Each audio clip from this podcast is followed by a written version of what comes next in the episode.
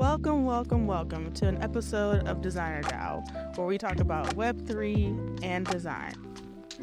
Hi, and welcome back to another episode of Designer DAO. Today, you got me, Dee, and uh, another co-host, Carmen. Uh, Carmen, introduce yourself. Hi, I'm Carmen.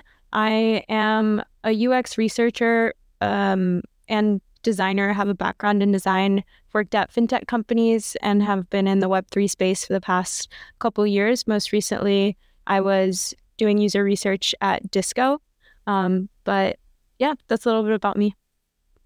Yeah, so uh, heads up for all of our um, listeners, we're going to start having different kinds of guests on. Um, Paulo's schedule is a little crazy. My schedule can be a little crazy. So we're uh, introducing Um, new faces throughout, so look forward to next year having multiple co-hosts instead of just me and Pablo. Um, well, today we're going to talk about the elephant in the room that is um, trying to find a job um, in this market right now. Um, a lot of people, I mean, all of twenty twenty-three, you just keep seeing multiple, multiple rounds of layoff. We even have like an earlier episode about layoffs. Um, so our take today is we're going to talk about how to navigate a tough job market. Um, so ideally, if you're ever in the spot and it happens again, you can revisit this episode and maybe get some inspiration and some insights. I know myself, I'm currently looking for work, um, and Carmen's is currently looking for work. So we're in the same boat as a lot of you guys. Um, and so we're sharing our experiences on how we've kind of navigated this, this tough time. Um, so we're going to start off with just general experiences. I mean, for me, I've had like one interview from a referral. Admittedly, I haven't really been focusing on applications purposely because honestly, applications like the worst way to get a job, unfortunately, even though that's like, seems like the most obvious way.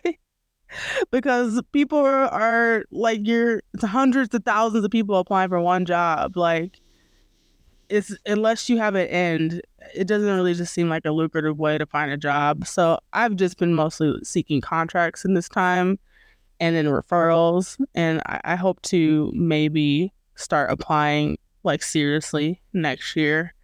Um, and overall, it's just been dis- disheartening because I was looking uh, bef- like six months ago.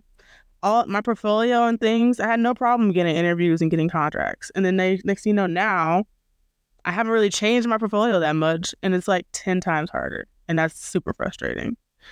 Um, Carmen, I don't know if you've had something similar. Yeah, I'd say I have been submitting some applications, kind of trying to, you know, sift through applications that make most sense, um, but leaning pretty heavily on network. I mean, you res- referred me to one job, got an interview. So I've done a few interviews in that similar way through referrals or connections, but yeah. That's kind of been my strategy as well. I think I remember looking for a job. I think it was about over a year ago, but a similar sentiment about it just being a lot easier um, to, to get an interview and start those conversations with people. This time around, it's been, yeah, a lot harder, I think, to start those conversations, been rejected a lot more. Um, and similarly, haven't changed so much or have had to change my portfolio and my resume to start those conversations now, I think. But yeah. Yeah, like six months ago, I had like a multiple offer situation. Like I had like, I guess, three three offers that I, I had before I did my contract with Bankless. So like it was definitely a lot easier yeah. to get through the door. Um, and now I'm just like getting auto rejections from places that like I have direct experience in. It's like uh, I don't know who else could fit this job other than like me and like the handful of designers in web three who are experienced enough. Um, yeah. So definitely, is, it's disheartening. And honestly, I'm taking the winter to just do a lot of self care to prepare myself for the shit show that is going to be next year. Because and like even designers that have pedigree resumes are having a hard time, and I'm just like, if they're having a hard time, then like, let me just prepare for war real quick before I, like, really get deep in the trenches and do a couple of these contracts to, like, keep me afloat. I don't know. That's just my mentality right now. Um, kind of procrastinating a little bit, to be honest. So a couple of strategies that I've had, I've actually started looking at the job process like uh, a marketing funnel. I've worked very closely with marketing teams in the startup realm. And a lot of people will say, like, applying for jobs is a numbers game, right? And so if you look at it like this, marketing kind of goes something like this. You have impressions, meaning how many people have viewed your work.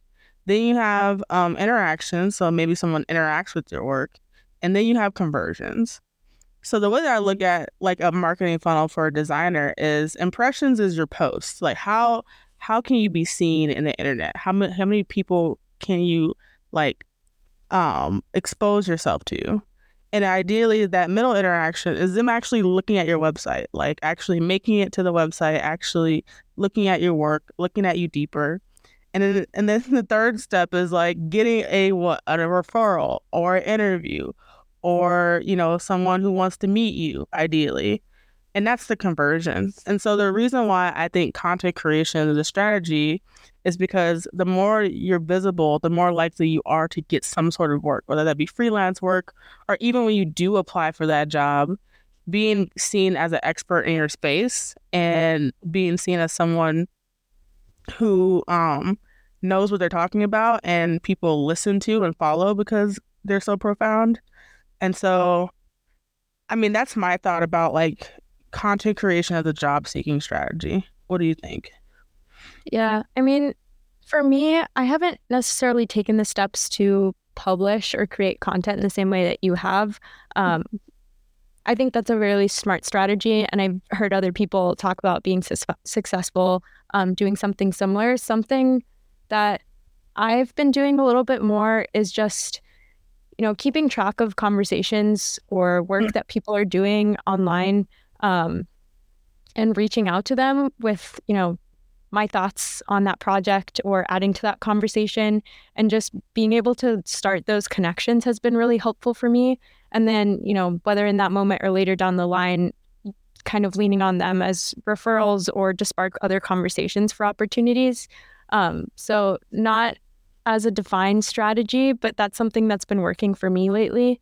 Um, but I definitely think that creating content and the approach that you've taken um, is is really smart. And I think that can, you know, be pretty successful. But I mean, what you're doing is good too, because at the end of the day, you're still getting more impressions. Like commenting on someone's work in a meaningful way will bring attention to you and otherwise you wouldn't have. Um, so like whether you're like me and you're comfortable with creating content, or whether you're like Carmen and like just want to like be a commentator and curator of the sorts, they both work um, in terms of getting uh, more attention to you as a designer. Um, I think, I mean, I haven't been not a perfect content creator. Sometimes I'm consistent, sometimes I'm not. I, I honestly have had a hard time understanding like what I want to create. Like when I first started, I was kind of like copying other designers or like creating what I think people wanted to hear and not getting that much reception and engagement. And then finally I was just like, fuck it, I'm just gonna like share stuff that I like, like archive files of stuff that I did that never got done, you know, developed, or, you know, progress photos, or just like shower thoughts. And those things have surprisingly gotten way more reception than when I was like being a tryhard. So, so I think if you're not comfortable with being a content creator, I think finding out what you want to say um, and doing it in a way that feels genuine and fresh. I mean, in the sea of like Chat G P T written content, I think people just have really good receptions of like bullshit. And yeah. Also it helps, I think it's helped me really understand narrative and storytelling. And I think that's so much a part of our job as designers. And, mm-hmm. and creating content definitely helps me practice being a better storyteller. So definitely try it. I have tried images. I've tried, I'm also writing blogs every now and then. Um, I'm also um, sharing hot takes. So whatever you feel comfortable doing, whether that's shareable content, like little bites. I've seen people be successful just like posting ominous quotes. Like, like honestly, something's better than nothing. So moving on, I think you were speaking to leaning on network and having chats with folks. Like, share your experiences. Oh, actually, before I do that, I have had success creating content. I've had mentors that I haven't talked to for years slide in my LinkedIn D Ms. I've had uh, one-on-ones and things like that just because I was active on LinkedIn. So it does work, and I have seen results from from creating content. Carmen, talk a little bit about the network. Because I think for juniors, this doesn't really come naturally. Networking can, can kind of be a scary thing. Yeah, um, I it can definitely be scary. I think you touched on something on the content, on creating content in terms of just being genuine and talking about um, your experiences in a sea of, you know, Chat G P T created content. Like, not saying what you think people want to hear, but really just coming from a point of curiosity and trying to make a connection with somebody else's work. Um, like using the same principle um, or thought process when reaching out to people. Um, I think it can be kind of tricky. Like when people, I've seen some people reach out and, you know, ask for, can I pick your brain for a little bit? Like, it can be a little weird when you're approaching it in that way. But I found those connections or like start of conversations be more successful when you're actually just genuinely curious about someone's work, um, and mm-hmm. you know that that conversation can come can grow and, and grow into a connection, or it might not. Um, but I think it's worth a shot in terms of yeah, the that's what the internet's for sometimes, is just reaching out to people that are working on things that you think are cool and contributing to that conversation. I think that can be a pretty valuable way to, um, yeah, just have interesting conversations with people and, and maybe find opportunities for work. Um, for me, it has been successful in terms of reaching out to people, like cold D Ms on LinkedIn. Um, I get a lot of rejections in that in that way, sometimes on Twitter in the same way. Um, but I think it's worth a shot because the ones that have um, started conversations with, like, have been really meaningful connections that I've made in the past and have been really helpful for my career. Yeah, the cold D M can be very intimidating. I've tried this tactic before without, I don't, I, maybe because I'm a little socially awkward, I find it hard to talk to somebody that I've never met before about their work mm-hmm. and that, without it sounding, I don't know. I, I never can like spot the tone. I'm like, yeah. how do I say? Like, I guess I feel like I, I'm not often at a loss for words whenever I'm trying to reach out to somebody. Um, and then I end up like trying to like get Chat G P T to, to pull out what I'm trying to say better. um, so I think, I guess, what are some, do you have examples of like types of things you say in your cold D Ms? Because I have never had success with the cold D M personally. Honestly, I've like tried different things and I've read back some of them that didn't work, and some of them just felt kind of artificial um, in terms of trying to really, you know, put together a solid D M, like using a template. It, that almost feels just too artificial. Um, mm. I don't know.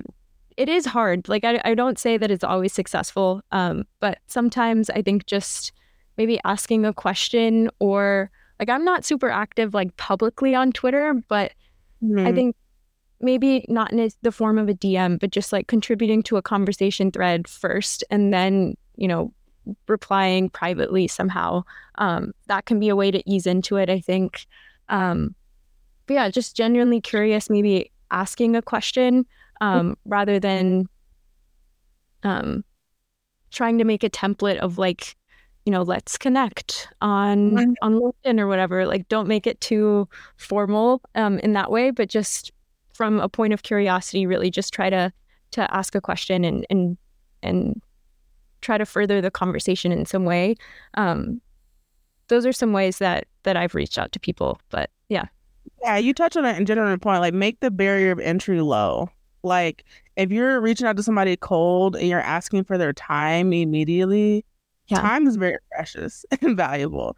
And they're like, I don't even know you, and you're already like being extra.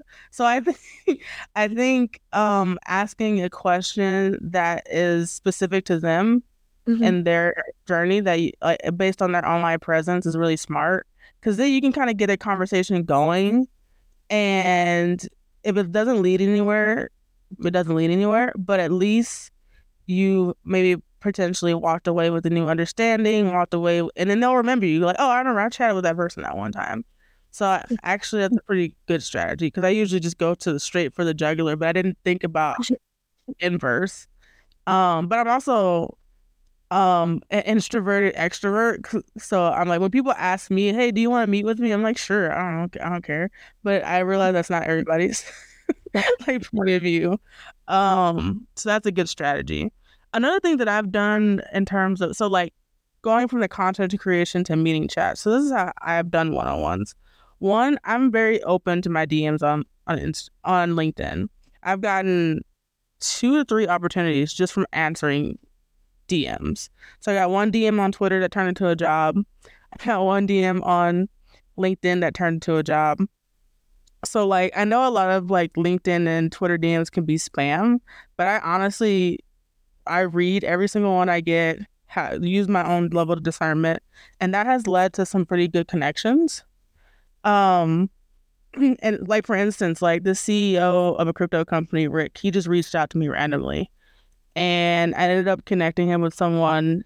And in turn from that connection, he connected me with two designers, um, and one of which that like I used to go to college with, and so, and so, be open to like meeting people, I guess, is another strategy. And then secondly, um, I have used my work connections for for um networking primarily. So like at work, naming, like when you do have a job, naming that, hey, I'm I'm interested in pro- in project management, or I'm interested in, in this. Do you know anybody? And that's how I've gotten a lot of my connections as well. Like, like one of my current mentors, I met them in a user research study.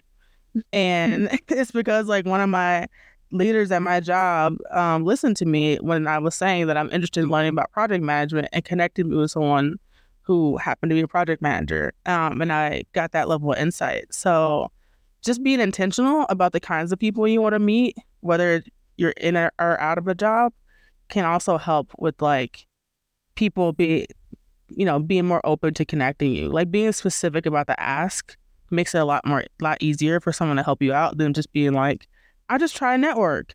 And I think that's the biggest lesson I've learned about networking later in my career. Yeah, I agree with that. I think too, knowing that that's something that we're doing, actively doing in terms of trying to connect with people, also realizing if, you know, there's an opportunity that might not be right for you, paying that back and and mm. other people um, to that role. Like, I think it all comes back um, in some way, but making those connections for other people just as much as you're hoping um, to be open to to connecting with new people and, and trying to do it yourself. Um, I think that's also really important. Yeah, you touch on a good thing. I think And this is something that I noticed that juniors struggle with a lot. And I'll share a story. So I got a D M by some with someone, and they're like, hey, can you like connect me to people, blah, blah. And, you know, honestly, when it, when I, when it comes to those kind of messages, immediately, I usually ignore them, because it's like, one, you got my name wrong. Two, you haven't even done, you know, research about me, and you just want something out of me. And I just don't like the vibe. But I actually took an opportunity to like, I'm like, you know what? I'm not going to ghost them. I'm going to like try to coach them up. And so along the lines, what I said was like, hey, like we haven't even established a relationship yet.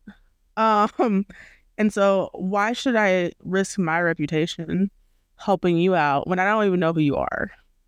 And I basically told them like, if you want to connect with people, you have to generally want to connect with them. And like, do your research on who they are, and be specific about the kind of help that you're looking for. Like, you know, I, it's hard for me to help you if you're just like, oh, I just want help. I'm like, okay, but I don't know you as a person to give you the kind of help that you need. Like, be specific. And so a lot of things, people are always looking at, how can you help me? How can you help me? And even as a junior, you have some something to offer. And it's better to come with someone with an offering, whether that be offering your admiration for their work, offering any insights on the work that they've done, offering um, you know, potential like uh, mentorship opportunities, like offering up something and, like you said, paying it back. So like there has been plenty of times where I've referred my other design friends for jobs that weren't right for me.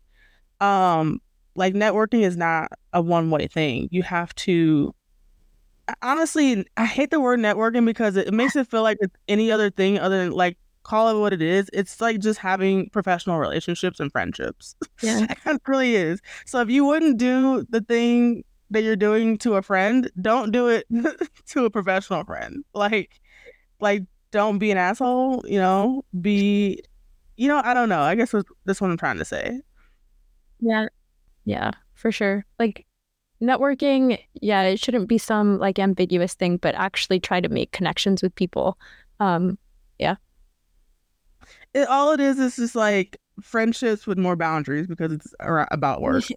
So like, don't try to reinvent the wheel. And also think about like, how would you like to be treated? How would you like to be talked to? And like, you know, reverse engineer it.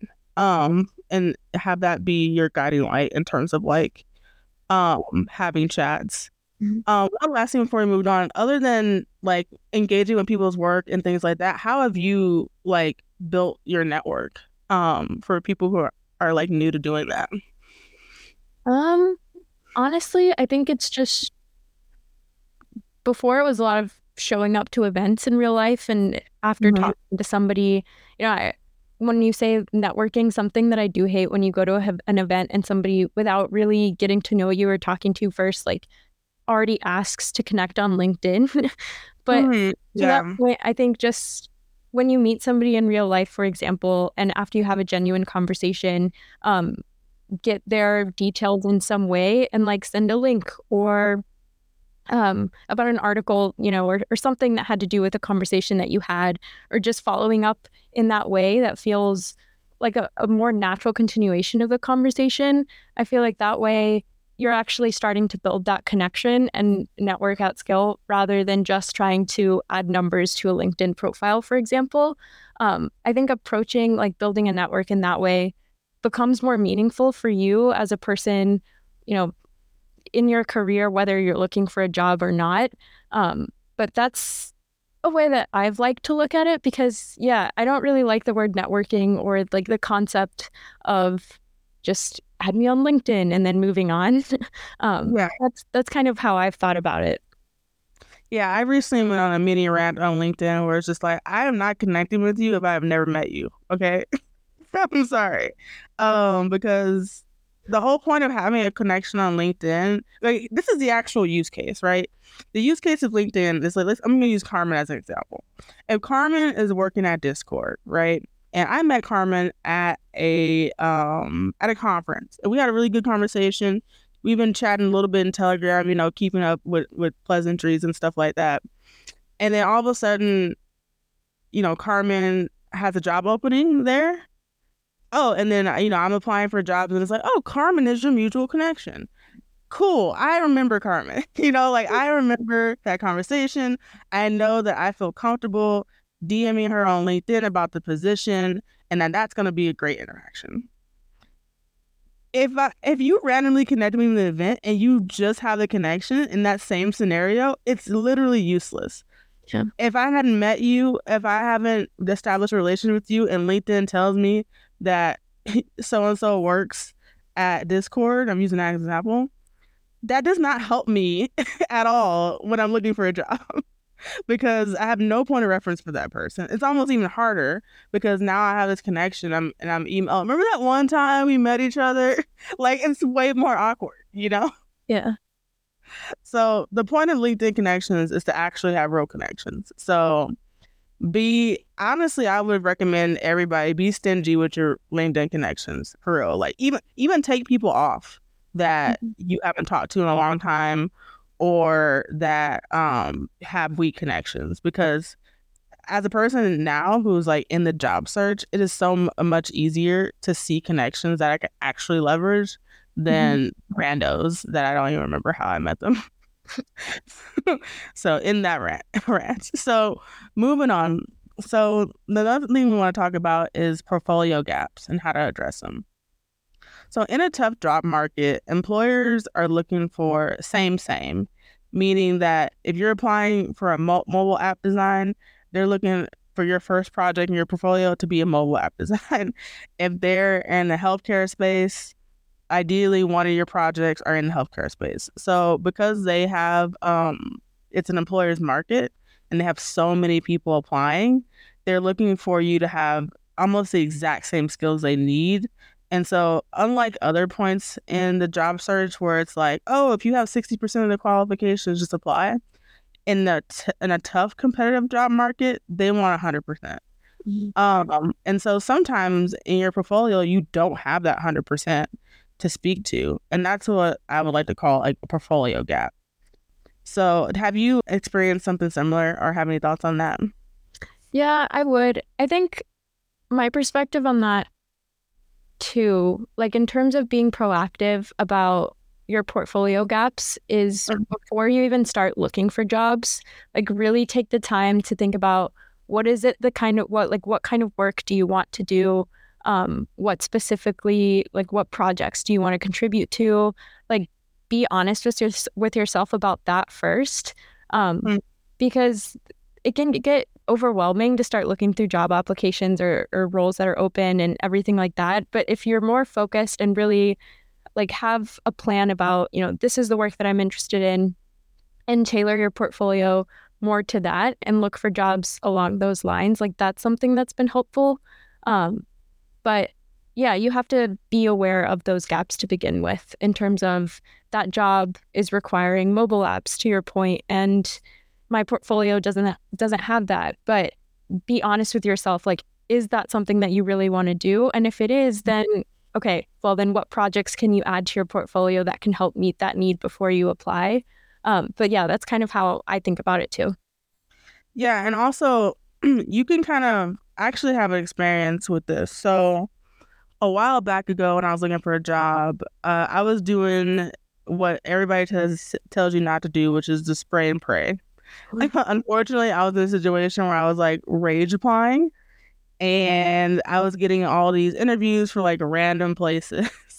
um, and a lot of um, the time in that scenario, I wasn't prepared. I wasn't prepared to interview. I wasn't really at a mental place. And I ended up interviewing at some places that I really wanted the job. But because I wasn't prepared, my portfolio wasn't prepared, I wasn't prepared to interview, I basically wasted a job opportunity by not like doing what you're saying, which is getting mentally ready and understanding how you align to roles. And so long story short, I walked away being like, damn, like I could have gotten this job. Like I got lucky enough to like get the interview, but then I wasn't ready. And then now I burnt like this opportunity. So I say all that to say, it's very important to think about your job search strategy. And a part of that is identifying the portfolio gaps. So one thing that I like to do is, um, and maybe maybe or not you agree, you don't agree with this, Carmen, but I like to apply to jobs that I don't really care about at first mm-hmm. with with the portfolio that I have. Just to, I'm basically testing the waters. Essentially, I'm seeing how good is the current portfolio that I have at like just getting jobs in general, and then two, I'm trying to see basically practice interview skills. So if I'm lucky enough to make it to the second round, um, I'm like basically like dusting off the dust of my interview skills. And I'm not heartbroken if I don't get those jobs or opportunities because like it really was a test. And then based on that test, I identify like the things that I need based on the interviews that I had. Like for instance, I went on an interview where they're asking very specific questions about like um, SaaS products and like, excuse me, how I've like demonstrated certain abilities. And in that interview, I was like, oh crap, like I haven't done a good enough job showing the skill set in my portfolio. Th- maybe this is something I should add. Um, and so from there, I start like working and tweaking and thinking about the projects that I should add to my portfolio to like make my job search better. Um, I don't know if you, I, I mean, it's kind of controversial to do that because you're basically like interviewing for the sake of interviewing, but a lot of people suggest it. I don't know. I if you've actually, done Yeah, I actually do really agree with that. Like, interviewing is a skill in itself, and mm. any opportunities you have to practice interviewing for the jobs that you really do want is, I think, a really vital um, for a job search. Um, like, that's happened to me too, I think, not being prepared for jobs that I do end up wanting and not getting, um, but having, like, it happens every time that I've been looking for a job that at the very beginning of the search, like, I kind of feel a little bit unprepared or impatient. Um, and I noticed that my interviewing, like, gets better um, throughout that whole cycle of looking for a job. So whether it is applying for, you know, easier um, roles to get and just practicing, using that as practice for interviews, or just really practicing your interview skills to begin with, I think is really important for sure. Yeah. And also a second thing I like to do, I like to call this reverse engineering uh, a job. So this is a strategy that I have in terms of identifying portfolio gaps. So I'll go to the companies that I want to work for, and I'll stalk all the designers that work there. So I'll literally go to the company page, type in design, and see all the designers that work there. And then I go to all the designers' pages and I look at their current portfolio. And I'm looking for a couple things. One, is their portfolio outstandingly better than mine? Basically, like, where would I stand, essentially? Um, and secondly, you know, maybe potential connections. I'm like, hey, do we have any mutuals? Maybe I can meet this person, get an in. Um, and I think thirdly, seeing like what companies value. So evaluating the whole person. So not even their portfolio, looking at their LinkedIn profile, how are they presenting themselves? Looking at their uh, resume, if it's available, what kind of things did they highlight in their resume? And then also looking at the portfolio. And that way you can get a sense of like, what does this employer value to have like this person on their payroll? And so that's another strategy in like identifying your portfolio gaps and understanding, okay, this is what I need to look like, or this is what I need to, how I need to position myself to then get a job at some of the places that I'm looking at. Yeah, definitely do your research with whether to, that is like looking at other designers' portfolios on that team, or just how that team or company thinks about design. Like, is it a company that moves really fast and they're prioritizing impact um, in their work? How do you show that in your portfolio or your presentation when you meet with them? I think really doing your research can can help you a lot during that interview process. Yes. Um, and also, um, and it doesn't even have to be at a company that you're looking for. It can be for like similar companies or yeah. competitive companies, just to even like understand the industry standards and um, understand the culture as well. Um, so I love to do that. Um, let's see. And then I think um, lastly, understanding when maybe you need to like create a new project, like meaning you're looking at all your past work, you know, and you know you need, you've done all the things you, we just stated, and you're like, oh crap, like I just don't have a portfolio piece. Um, and then you might be in a situation where you might have to quote unquote fake it or create a passion project. I know for me, um, I've been in web three for um, two years. You know, I've started this podcast, and now I'm at a point in my career where I'm open to mixing industries. So I'm, I'm open to fintech opportunities, opportunities in the creator space, as well as web three opportunities. Mm-hmm. And so because I've been in web three for so long, well, not super long, but, you know, ten years in web three years, uh, all my projects are very technical and very um, DeFi heavy. And so now I'm understanding like, okay, if I want to go for a creator economy job, for example, I might have to create an app concept that's more aligned with that industry in order to get those opportunities. So that's one example of like understanding when maybe you need another project in your portfolio. Um, I think aside from knowing that you need another project, like, in my experience, for example, I used to be a designer and I transitioned to work full-time as a product researcher or U X research. And during that time, I knew that I kind of had a gap in my portfolio in that sense, that I had done a lot of user research, but I haven't worked full time as a researcher before. And so some of the things that I did was, one, really try to emphasize the research part of my work in the past in my portfolio, but two, just being really honest about that gap with, you know, the companies or teams that I was interviewing with, and being honest or like clear about how your skills do translate or make you a, a, a re- better researcher. For example, like as a designer, having attention to detail or really prioritizing quality of outputs, um, like those things make you a better researcher and help you stand out. So I think leaning on those things, not just adding projects to pre- your portfolio, but thinking about what are the skills from my experience that can, you know, set me apart for this specific role. Um, so that's something that I've thought about in terms of gaps in a portfolio too. Yeah, that's definitely um, less um, time investment of like basically doing what you need to do in your resume mm-hmm. to appear closer to what they're looking for versus creating whole projects. So, I mean, I mean, you know, some of this requires a certain level of discernment, like knowing when it, it's time to invest. Maybe you try what Carmen does or has done, and then if you're still not getting bites, maybe, you know, deciding, okay, I probably need to just go ahead and do that project and add mm-hmm. it to my portfolio. And that kind of segues to her, her next point, which is like, in a tough job market, you kind of have to place multiple bets, meaning you might have to open your mind to the possibility of different career trajectories.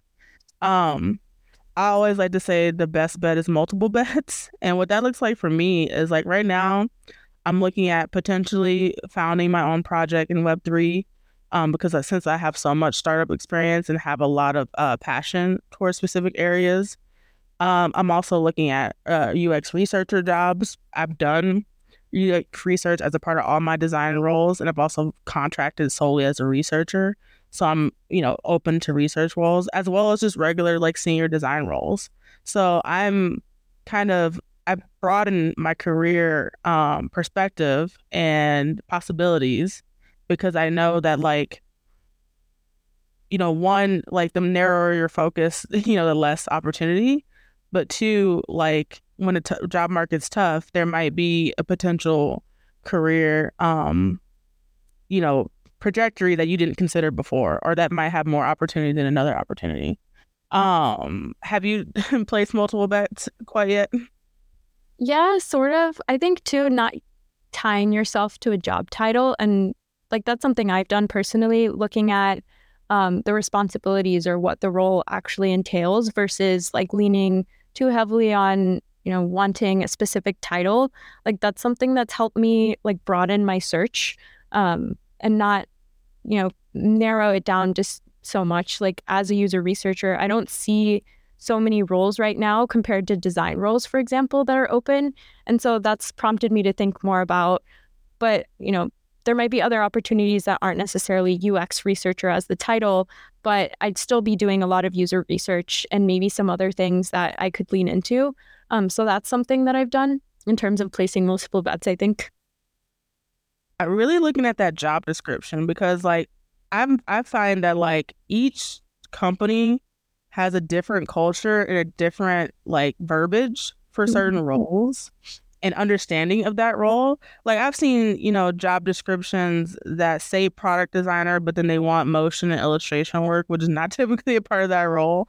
Or I've seen, um, you know, project management um, jobs that like really emphasize research. So like really looking, like broadening your, your application search to like more keywords. I mean, right now I'm using like U X, product, research, design, and like that's my like broadened search because Um, I'm kind of like shifting through all of those various titles to see like what Carmen's saying, like, is there closely aligned responsibilities um, despite the title? I think in tech, we can definitely get kind of married to our titles. Um, like, for instance, like I was just in a class today where the speaker was like, yeah, like every single career step I took was technically a drop in title, but the pay was more or the companies were bigger. And I was like messing with me. And I think it's like, yeah, I think getting away from that and like understanding like what do you want to do at the end of the day? Like if you're working, at, if you're giving this place forty hours of your, you know, longevity. How do you want to spend that time? And how, and what do you, what like sparks interest for you? What, what feeds your soul? Especially in a job market that's, that's this competitive, like, um, you might as well like just kind of shoot for the things that, you know, you're leaning towards and are passionate about versus, um, applying at a, you know, a company that has a title that you're looking for, but has a culture that, and a responsibility that you don't enjoy, you know? Um, so definitely placing multiple bets. The last thing I want to talk about is like how to, this is something I've done. I don't know if Carmen's done it, but how to leverage LinkedIn and job search forms and stuff to get early opportunities or get, um, opportunities that you wouldn't necessarily always see on a job board. I'll go since I've done this. So admittedly, I quote unquote stalk people on LinkedIn. Uh, stalking is a strong word, but I like to use it. Um, so what I like to do is go to all the companies that I love, follow all of them, and then I go to the recruiters. I follow all the recruiters. Then I go to all the designers and I follow all the designers. And once you've kind of like curated your LinkedIn to like all the people that you would be interested in, what starts to happen is you'll start to get LinkedIn posts for job postings early. Like, I think I saw one post where like there was no application out yet. He was just reaching out to his network and was like, hey, is there anybody who would be open to this? Because that's a lot, that's a lot of times like where um, people start, especially if the design manager is in charge uh, of hiring, and you won't ever see those posts unless you're following the right people. So that's one thing I like to do. And also, secondly, um, I like to um, basically comment or respond to people um, in a way to show that LinkedIn, hey, I'm interested in this kind of content or these kinds of things. And and by doing that, I've also met people in the comments. I've met, um, or I've like been able to find other networks or other potential people to follow just because I was like, like Carmen mentioned earlier, engaging with people on LinkedIn. Uh, and the same can be said for like X slash Twitter. I don't know what people call it to, these days. Um, and also Warpcast, which is a web three social app. Doing that, I've been able to get posts in my feed that I would never o- otherwise get unless I was like following like basically a massive amount of people in my network and maybe a little bit out of that network that um, are design managers or people who work at places I'm interested in. Um, have you done something similar? Yeah, I think I mentioned like keeping an Excel sheet, something I started doing recently, just like keeping an Excel sheet of um, all the teams or, or you know, companies or projects that I think are interesting. Um, and then I think keeping it in Excel has helped me keep, keep tabs on them just in terms of um, like I'm interested in this work and I want to see where it goes. But I think also going down that list and following those teams or people on LinkedIn or otherwise has, like I have seen, you know, LinkedIn posts where it's an opportunity that hasn't been posted as a job yet. Um, those kinds of things. So for sure, um, that's kind of how I've approached it though. Yeah, really. Um, I mean, I know that people hate LinkedIn for a myriad of reasons, but it is a really good resource, even in just like understanding connections and networks effects. Um, and also like just starting, um, conversations with people. Um, and also I think it lastly, it can help with like finding potential communities um, and maybe groups. I know I found uh, SheFi, which is like a web three women's oriented group, just by like going on on LinkedIn, and that ended up leading to an opportunity to speak at last year's E T H Denver. So mm-hmm. like this whole thing is just so like serendipitous and random almost, and so you kind of just have to like um, be intentional with the things that you want and like curate your feed accordingly. Um, I think that's that's pretty much the bulk of my of my talking points. I mean, honestly, you could try all the things that we're suggesting and still struggle. I say like like lastly, self-care is so important in this search, and like not and trying your hardest not to take the search personally. right now in particular, I'm seeing ex-FAANG designers, people who are like pioneers in their space struggling to find work. So don't, you could be trying all the things and ultimately still not get the thing, still not get to where you're trying to go. And like giving yourself grace and understanding that you just got to work the process. Obviously it's easier said than done, but sometimes it's just, it's just like that. Um, and sometimes the timing is just awful, you know? I know it is for me right now. Yeah. I think knowing when to step back too, like if you feel yourself getting too overwhelmed and impatient, like take a step back, take a breather, reevaluate, and then keep going. Like it can, it's, it's emotional. It's not an easy experience or a process. So yeah, I think knowing when to take a step back too. Yeah. And d- just doing things that like feed your soul, you know, during this like soul crushing process, um, like getting into some hobbies. I know me, I like started going through my closet to find like old arts and crafty things I had bought and never did anything with, and just start messing with them. Um, just to kind of like get my mind out of like the cycle of just like doom scrolling LinkedIn all the time. Um, and also, I, it, this is not something that I've done, but another friend that I know that's looking for work is like they've started to do more community projects and like really get involved in the, the queer community here in Denver, and uh, doing like projects that are more like nonprofit or passion based. Um, none of them are design oriented, but like, you know, that's another avenue of like, you know, occupying your time, doing things that are passionate, like keeping you moving, but not necessarily like tied to your job search, you know?